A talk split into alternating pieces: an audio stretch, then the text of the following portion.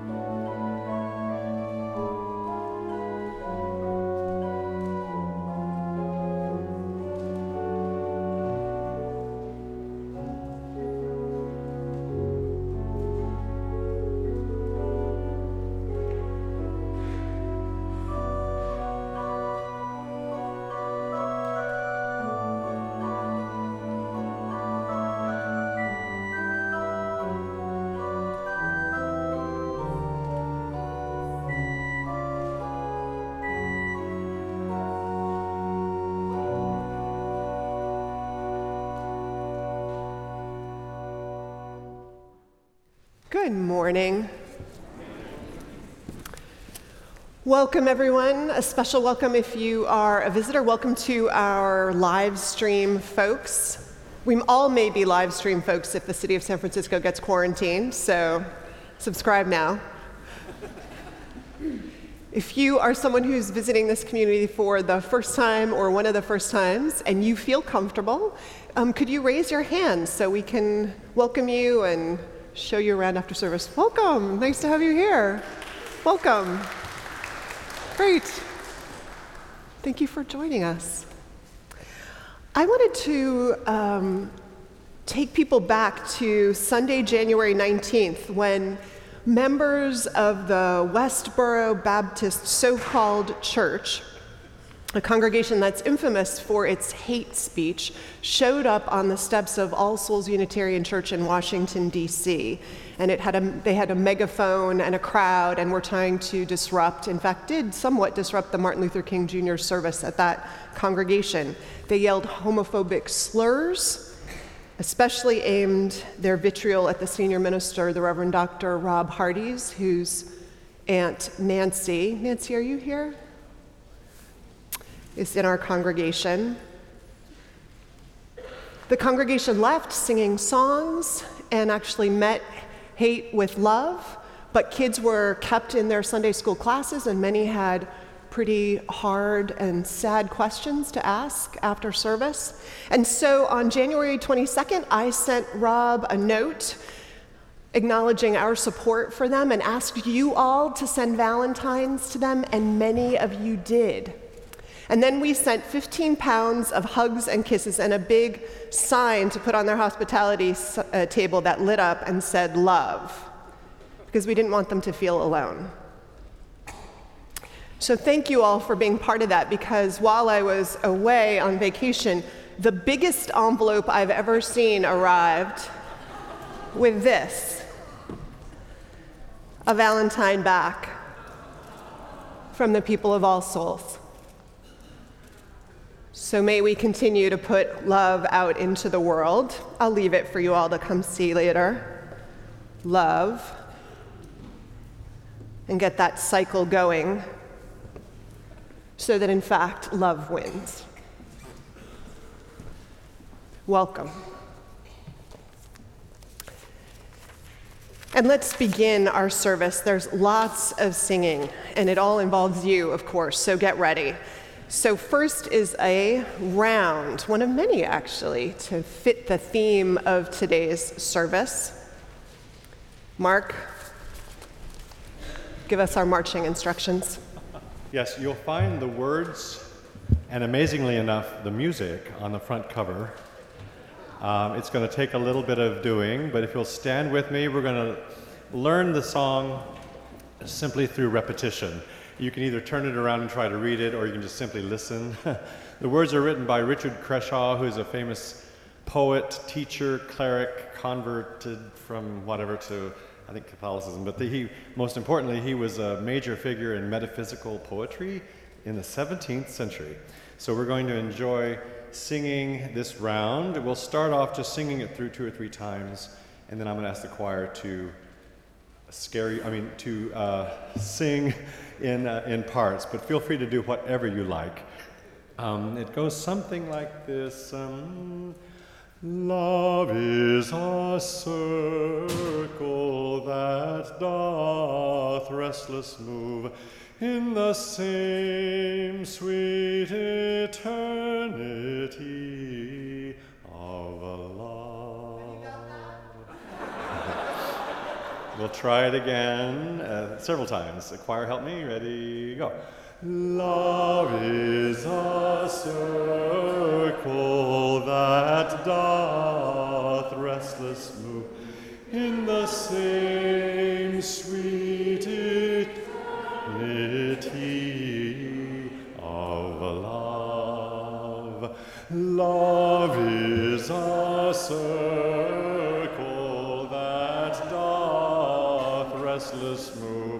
in the same sweet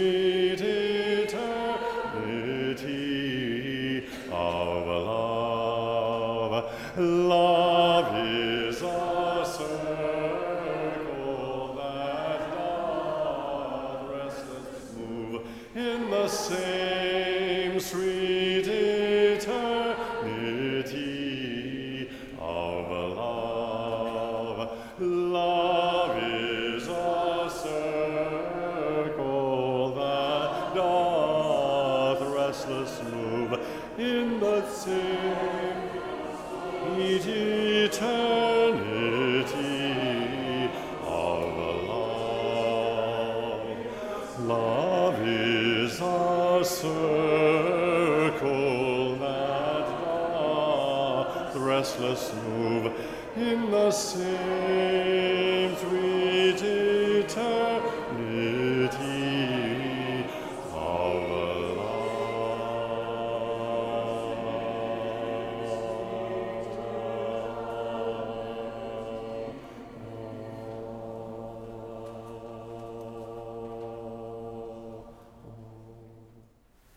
now let's join in our unison chalice lighting. The words are in your order of service.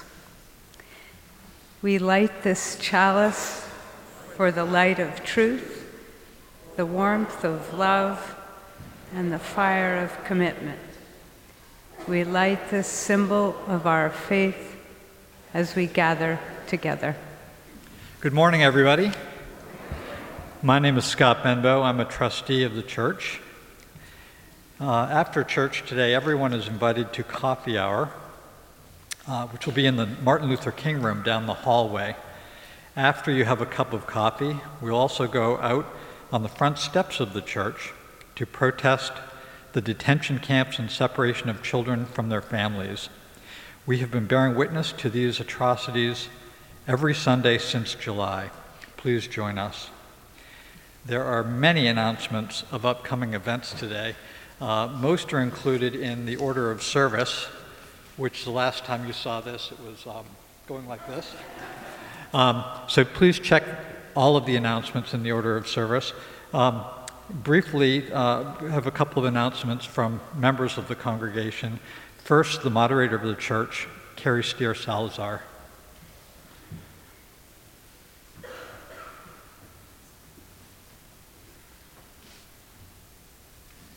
Good morning, everyone. As many of you already know, the sad and frustrating news is that five sixths of our handbells were stolen from the church last week. So we're reinforcing all our doors, we're looking into surveillance footage, and doing all that we need to follow up on this tragic event. Also, um, Reiko has already um, arranged a song for our remaining bells, and you'll hear that next week, I think.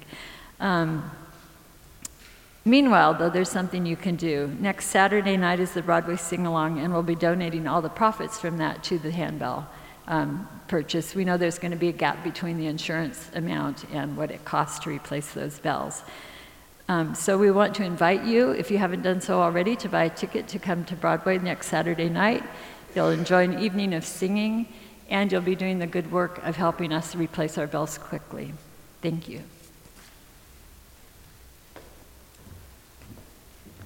Thank you, Carrie.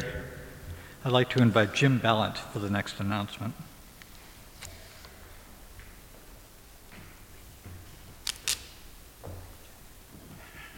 Good morning, every, good morning, everyone. Uh, you may or may not know that this is the first of the month. Uh, it would have been my 51st wedding anniversary, but that's not why I'm here. anyway, uh, today uh, we have the um, San Francisco Food Bank uh, table uh, for donations. Uh, and uh, uh, I don't know who's manning the table today, but uh, there we go. All right. Um, we don't really have a list of it, and I'd like to have people who are volunteering to man the table the first of every month kind of gather together around the table so we can get to get a, some kind of a schedule going. So. Everyone knows, I hope, what the food bank is all about. It's uh, to help our um, less fortunate population. And uh, please come to the table and give generously. Thank you.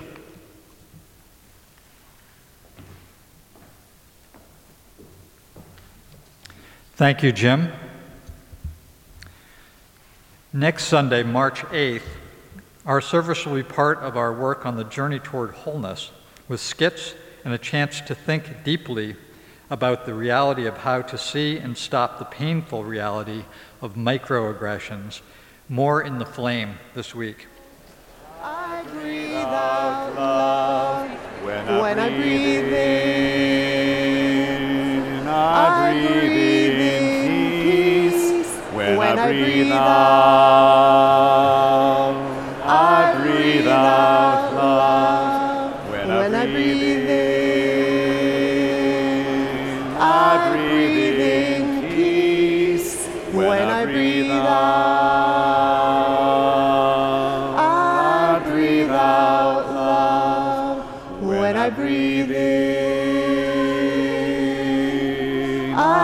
Breathe in peace when I breathe out. I breathe out love. Good morning, I'm Nancy Buffum. and I'm Joe Dellert. We're pleased to be the co chairs of this year's annual Operating Fund campaign, also known. No, you. It's you guys. known as the Pledge Drive or the Canvass. Um, all congregation members and friends um, should have received a letter from us and Reverend Vanessa this week asking you to join in support of this wonderful community, its leaders, staff, center, and social justice work. When I first came here 25 years ago, more than 25 years ago, I remember how wonderful it was to walk into this beautiful sanctuary. And I naively thought that each year it was just the collection plates that got this place to stay this beautiful. It's really the annual pledge and the people who commit monthly. And that's why I decided to lead this this time. I'm a lifelong Unitarian Universalist, as were my parents before me. I grew up in a congregation active in the civil rights and anti Vietnam War movements. I'm familiar with Unitarian Universalism's history of struggles and our continuing struggles to live out our lives of, in, with the values of anti racism, social justice, and radical inclusion.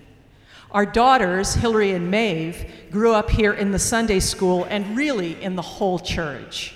Their friends are all ages, everyone from their coming of age mentors to the children they now teach in Sunday school and play with in the all church retreat. How many of you have ever, ever climbed the tower? There's a bell tower attached to this church with no bell anymore.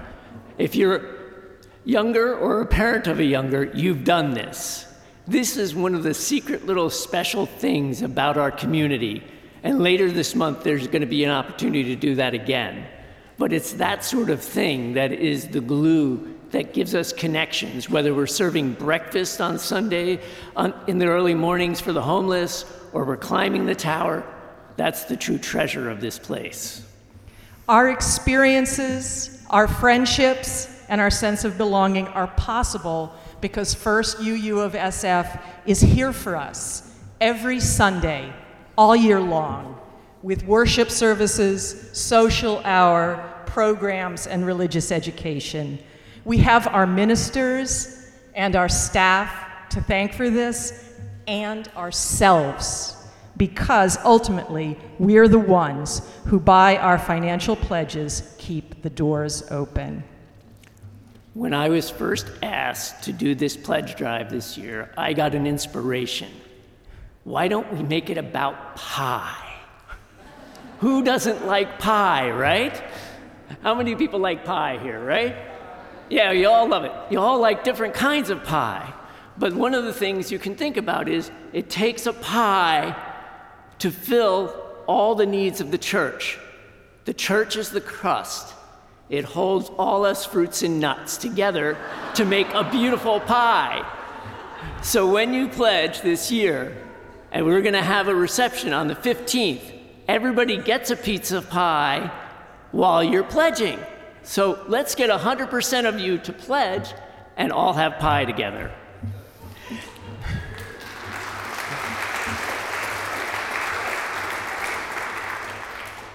That will be March 15th, and you can look for information in all our different communications. You can pledge starting today online, and there is information at the welcome desk, or you can see us after church. Thanks, everyone. We love you. Love you all.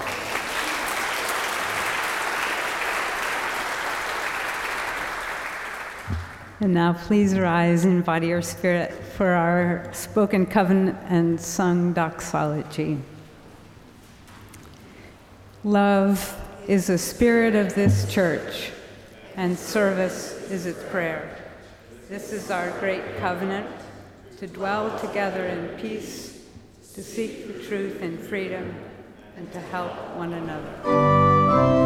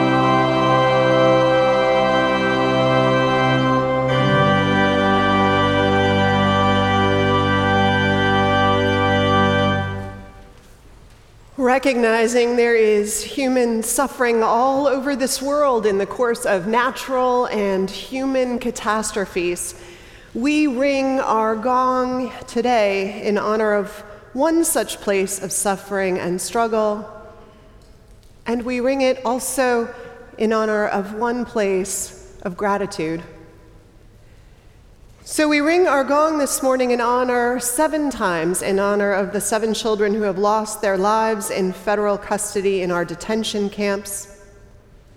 And we let its ringing, those seven times, stand symbolically for the adults who have lost their lives in these camps, those who remain in them, separated from their families, many of them, and those also who wait in makeshift refugee camps at our border, hoping for an asylum hearing. We strike our gong then one additional time in gratitude for the people of McFarland, California, who recently rejected the opening of an immigrant prison in their city, though jobs are scarce and need is great. May we keep those we have named in our thoughts and in our prayers. And may we ease the tide of suffering this coming week and lend our voice and self to the tide of courage and love, howsoever we can.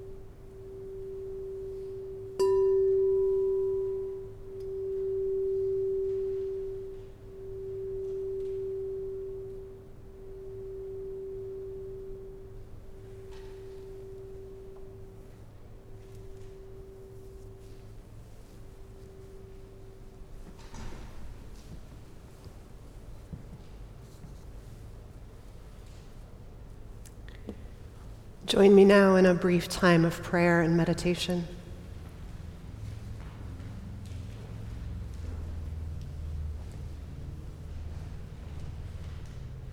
In the expanse and intimacy of this space, a moment carved from the business and the busyness of life.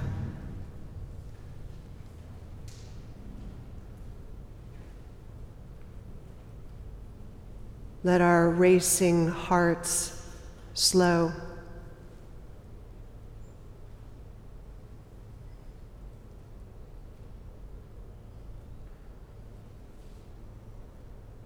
And allow us to listen for what murmurs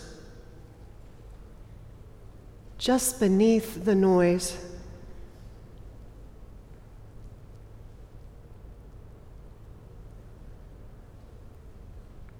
We bring questions, big and small, struggles.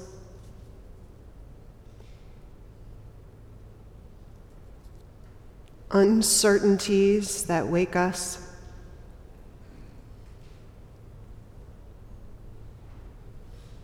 Certainties that constrain.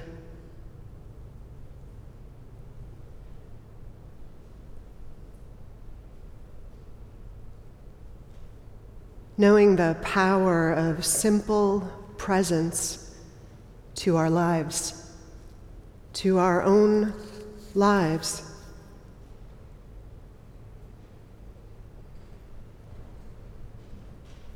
The chance to be fed in the simple, silent witness to each moment.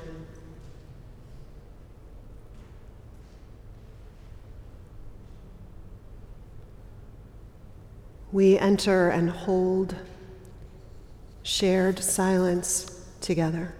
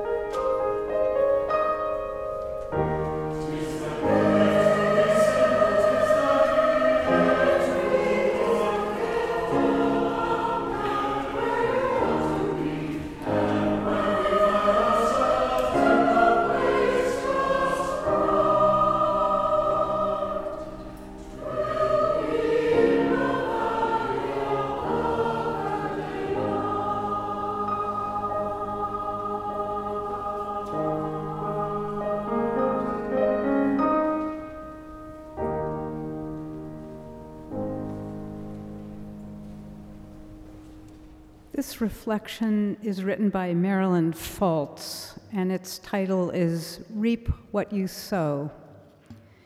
Marilyn Faltz is a member of the Beacon Unitarian Universalist congregation in Summit, New Jersey. She wrote the following Once, many years ago, I had a very sick friend who continually bemoaned the fact that so many people were helping her and she had no way to pay them back. I wrote up this experience by way of explaining how favors are repaid. My good friend and college classmate Barbie came to visit our family when my three children were three, six, and eight. As a result of a childhood diabetes, she had lost her sight short, shortly after graduation, and her visit, on which she arrived by train, was a tribute to her pluck.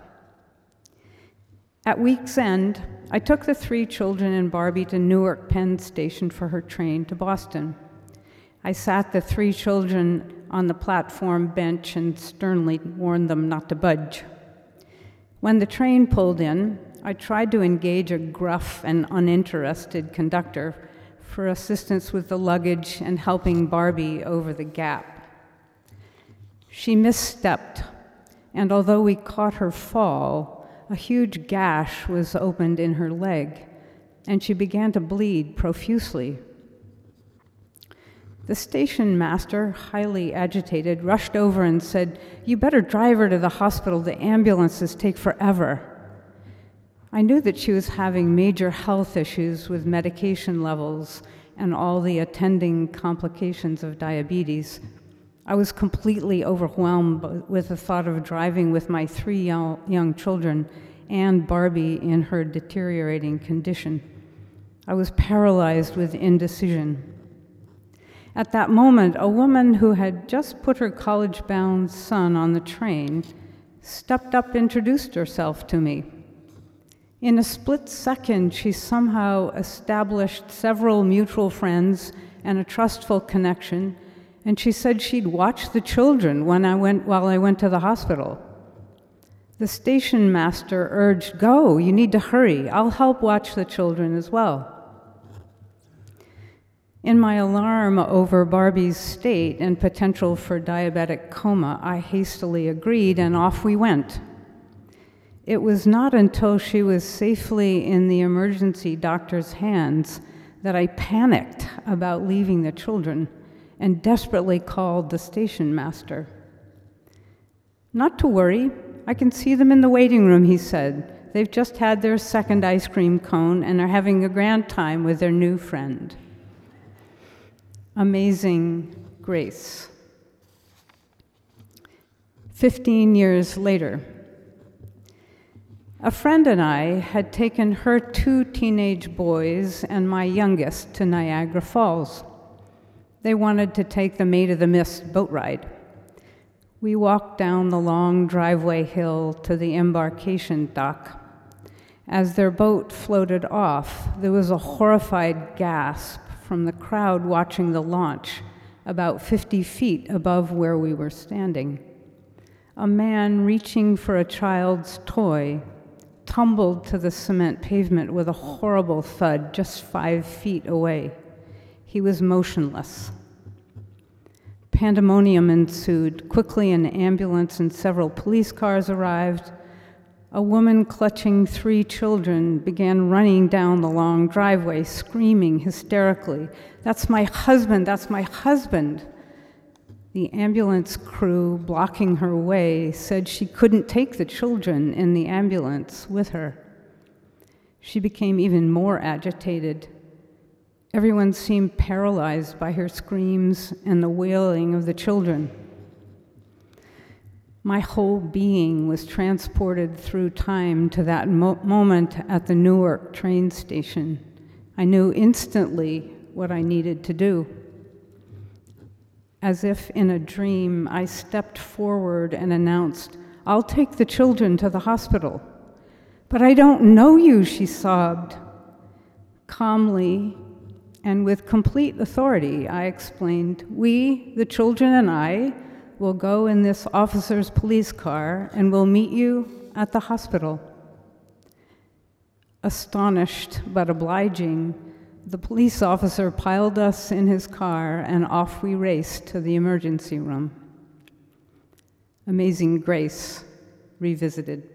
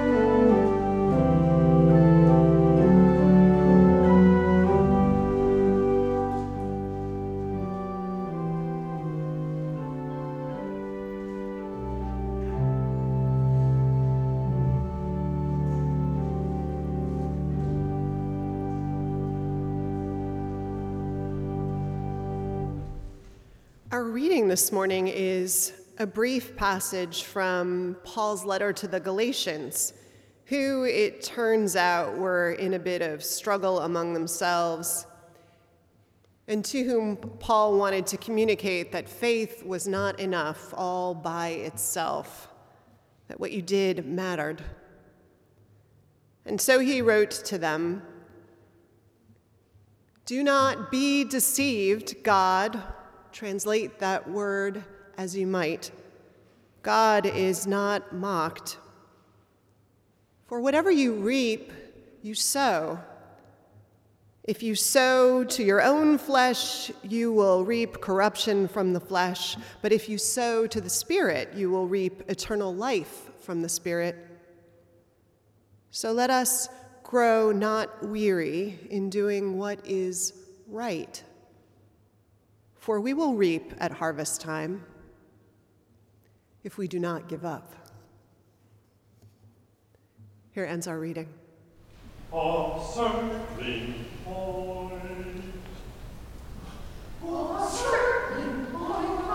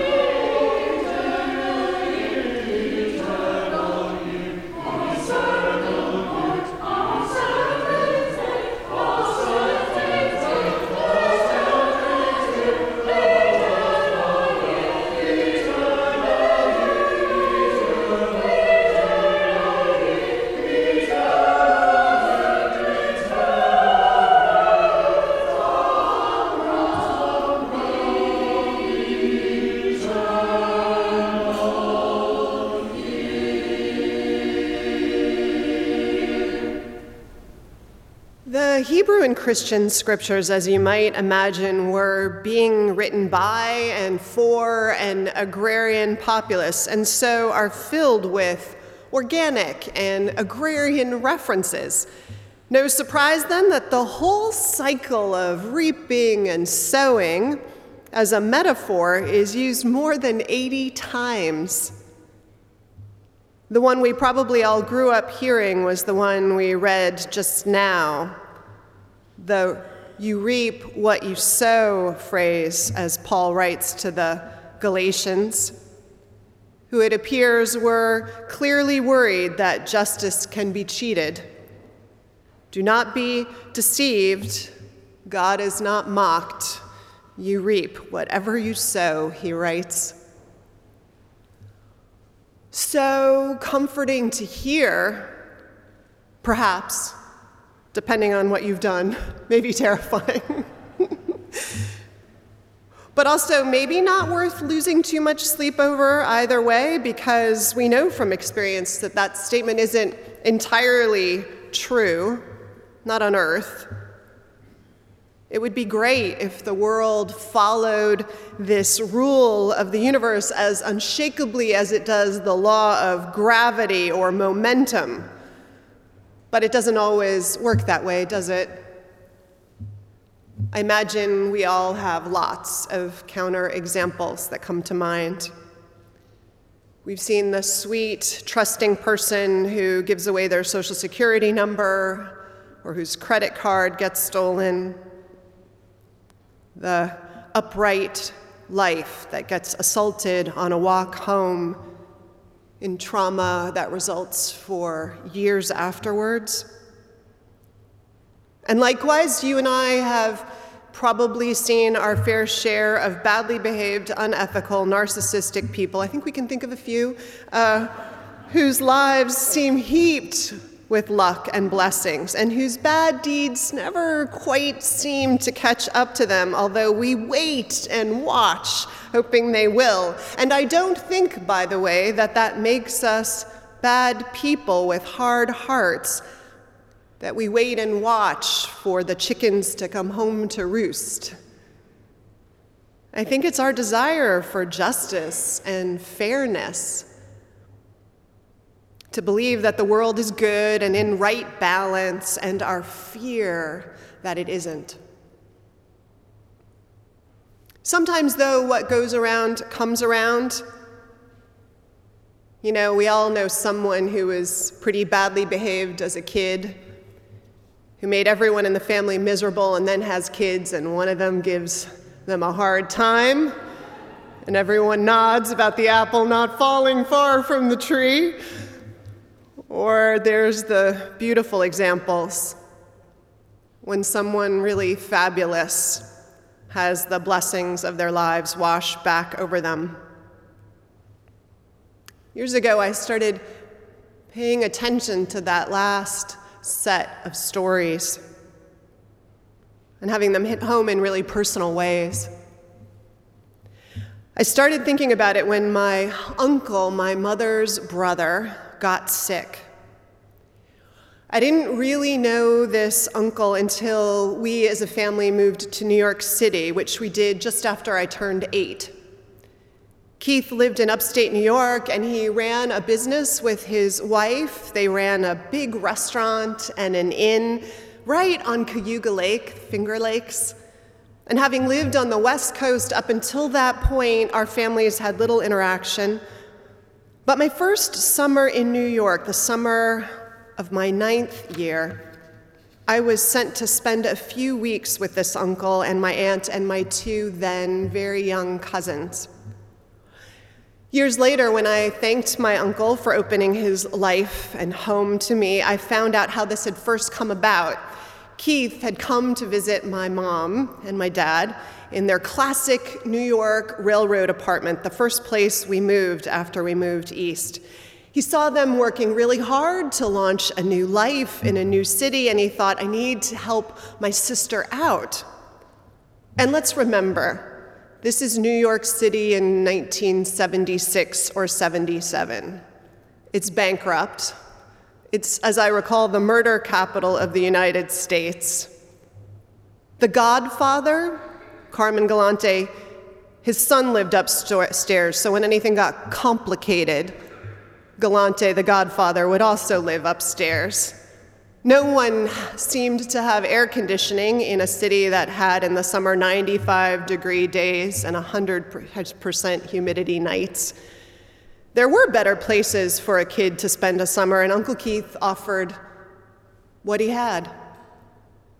And as a result, Vanessa, little Vanessa, got out of the concrete jungle for a few weeks that first summer, and my relationship began with his family. And that first summer would launch a series of summers. Before long, I was entrenched in my second Ithaca family, leaving New York the day after school ended and coming back just before school started. I worked in their restaurant when I was old enough, and I acquired two cousins who were stand in for sisters for this only child. I swam in the lake. I made sacred territory of this whole beautiful place that I spent these months and two people who became like surrogate second parents. My uncle and his wife were exceedingly generous to open their lives to me. I know they did so without any sense of it ever benefiting them. If anything, welcoming another child into their busy lives with two small children of their own and a new business to run during its high season was an act of generosity, pure and simple. Fast forward 33 years and lay aside all the gifts that I have gotten. My aunt, who deeply shaped me, died from breast cancer, and not long after that, in a cruel twist of fate, my uncle found he was struggling with an aggressive brain tumor. His older daughter had just had a baby, the first in the family. And it was my family, my parents, who would step in. My mom, who would go to Ithaca to visit Keith as much as she could, and then eventually she and my cousin Laura bringing Keith to New York, where he would be closer to both of them. And when he was gone, it was my mom and dad who babysat for that small infant, infant so Laura and her husband could get a night out, and later for the baby sister who would follow. And it's my parents who sleep over most Christmas Eves with my cousin, and my parents who are called Granty and Grunkle. by my cousin's children, who know my parents as the closest substitutes for two people, two grandparents they will never know. I have to imagine that for my uncle lying in the hospice bed with long, quiet hours to think, one comfort must have been that he left his daughters in ready hands to catch them. And of course, such hands were ready because he'd made a huge and generous offer three decades earlier at a really inconvenient time with no thought of how it might, if ever, benefit him. It made me think how often what goes around does come around. And in ways that completely surprise us. It doesn't always come right back to us, though, right? Sometimes, maybe more often, we put things out in the world and start some chain reaction that we never recognize as something that we launched, even if it comes back across our doorstep. Some cycle of sowing and reaping that's more like a chain, as Marilyn named it, of anonymous grace. Perfect example of that kind of reaction would be Marilyn's story that we heard today. That woman who spent two hours in the Newark train station, keeping three small children busy while Marilyn rushed her bleeding friend to the emergency room. Marilyn, who got nervous, appropriately so, in those two hours and called the station master five times, she told me once. They're having a ball, he'd tell her.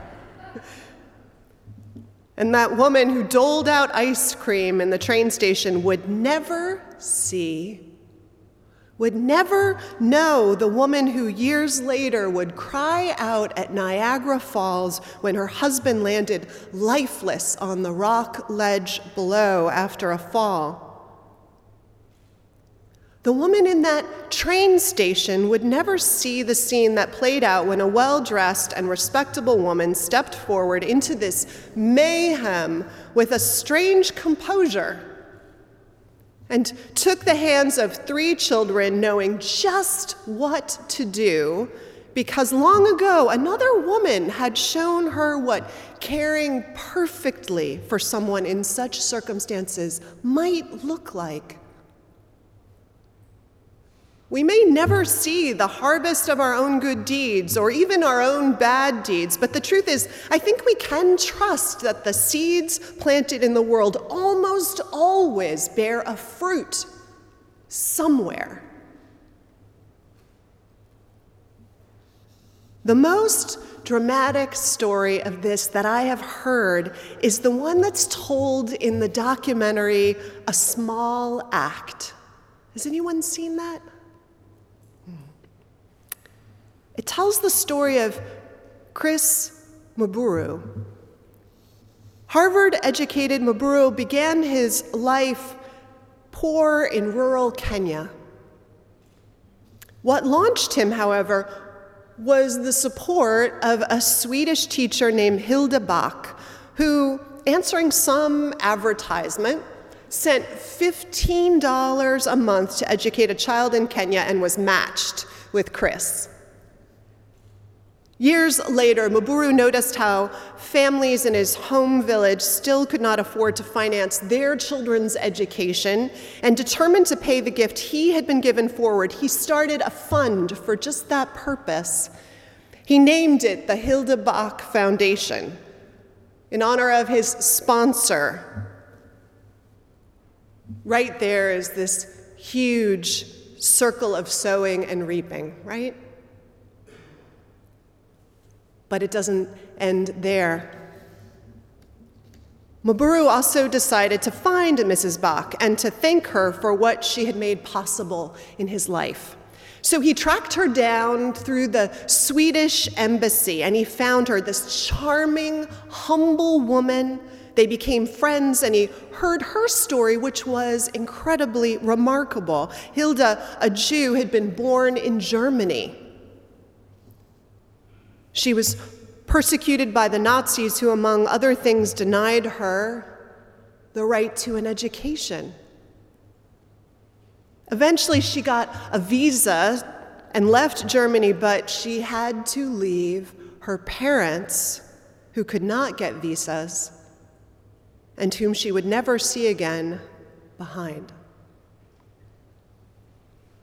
Imagine then for her to hear not just how her gift of education had multiplied, the education she understood so well, the pain of being denied.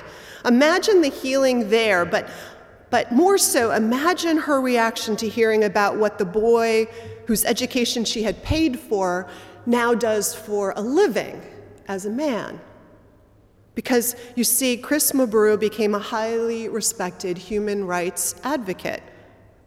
Currently, he's heading the anti discrimination section of the UN Human Rights Agency, work of which is all about, in part, preventing things like genocide.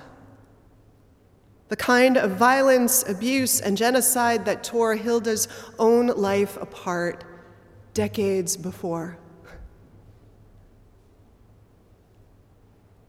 What goes around comes around, often in strange and wonderful ways, more often, I think, than we'll ever know. And maybe, and most often in ways we'll never see or hear about or recognize as our own handiwork, even when it crosses our own life, taking on a life of its own. It isn't a perfect law of nature, not like gravity, not like momentum, but it has this pull and this force of its own. A gorgeous one, the kind hope relies on.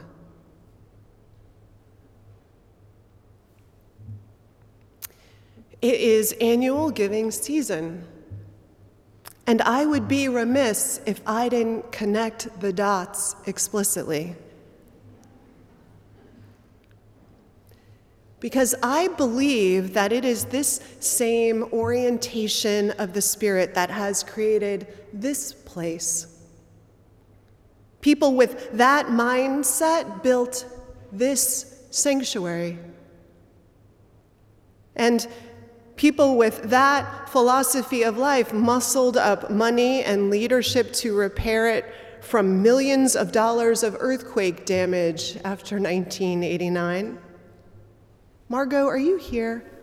Margot was part of that leadership. She was minister then. Others like those folks who endowed the church and continue to for hard times, who put in place scholarship monies that we still give out every year. And that isn't just administering those monies, that's connecting to those kids, often with emotional support, practical support, and other ways. And it's exactly that law of the universe that had people here this last month at 4:30 in the morning and at five at night after work and a long day of school to make meals and welcome our homeless. When our community looks out for those who are sick or hitting a hard patch, or take someone to the doctor, or ferries someone else's kid to church and back, or welcomes the stranger. We don't do it with the narrow sense that we're going to be paid back, right? We do it because we believe it matters. We believe somewhere, don't we, deep down, that doing so sets in motion this wave of virtue, of hope that, yes, of course, blesses us. But in ways far too invisible to put our finger on. We live, Alfred North Whitehead once wrote, by the law of expenditure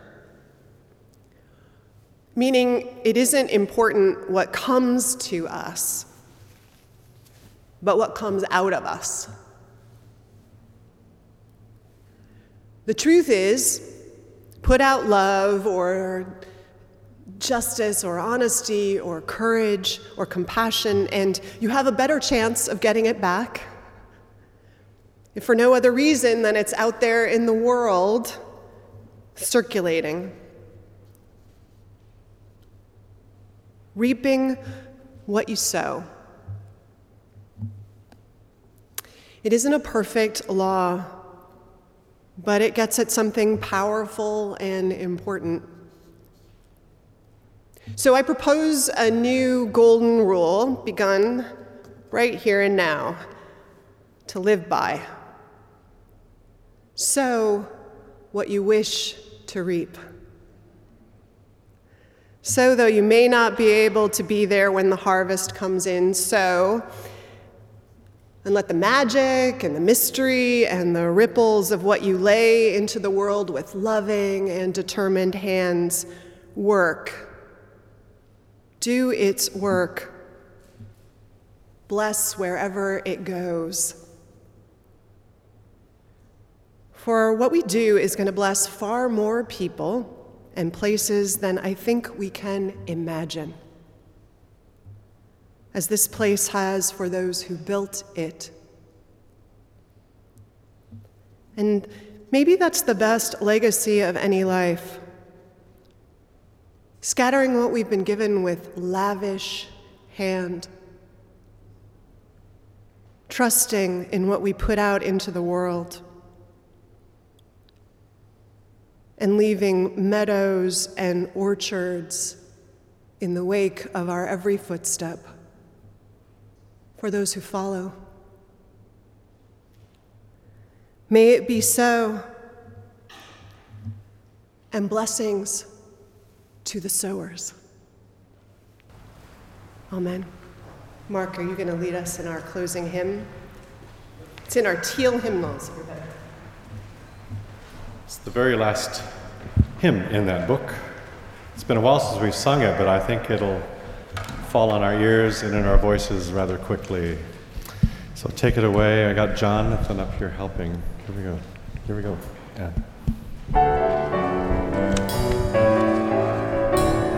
Feel free to move. We come from the fire, living in the fire. Go back to the fire, turn the world around. We come from the fire, living in the fire. Go back to the fire, turn the world around. We come from the water, living in the water. Go back to the water, turn the world around. We come from the water, living in the water. Go back to the water, turn the world around. We come from the mountain, living on the mountain. Go back to the mountain, turn the world around. We come from the mountain, living on the mountain. Go back to the mountain, turn the world around.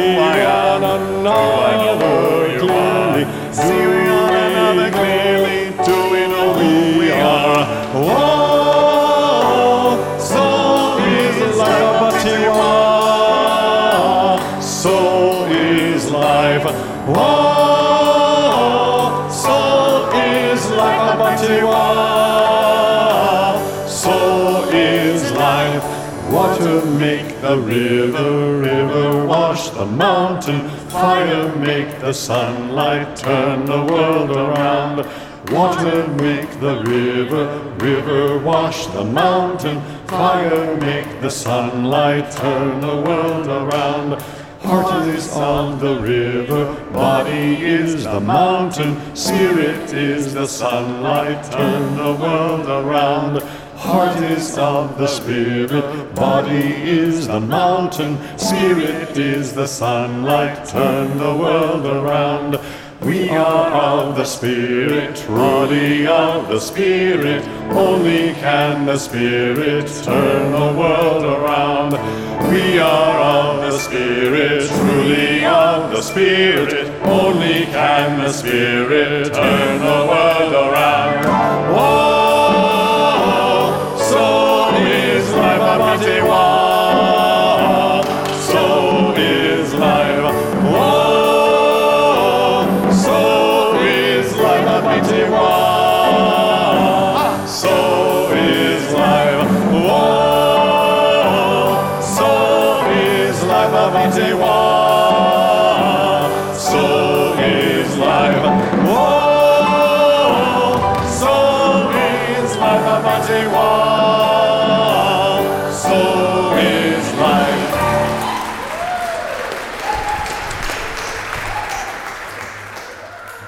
Our comings and our goings, may the light of love shine upon us.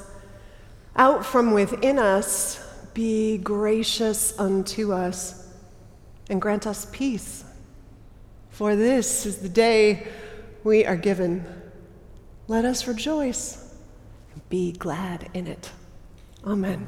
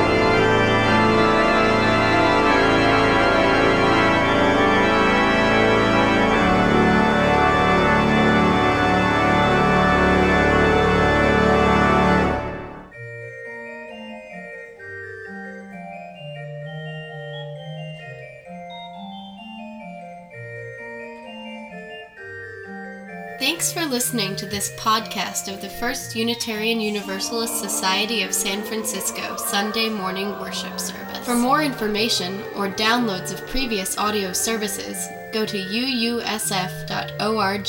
While you're there, check out our monthly newsletter, weekly flame, and much, much more.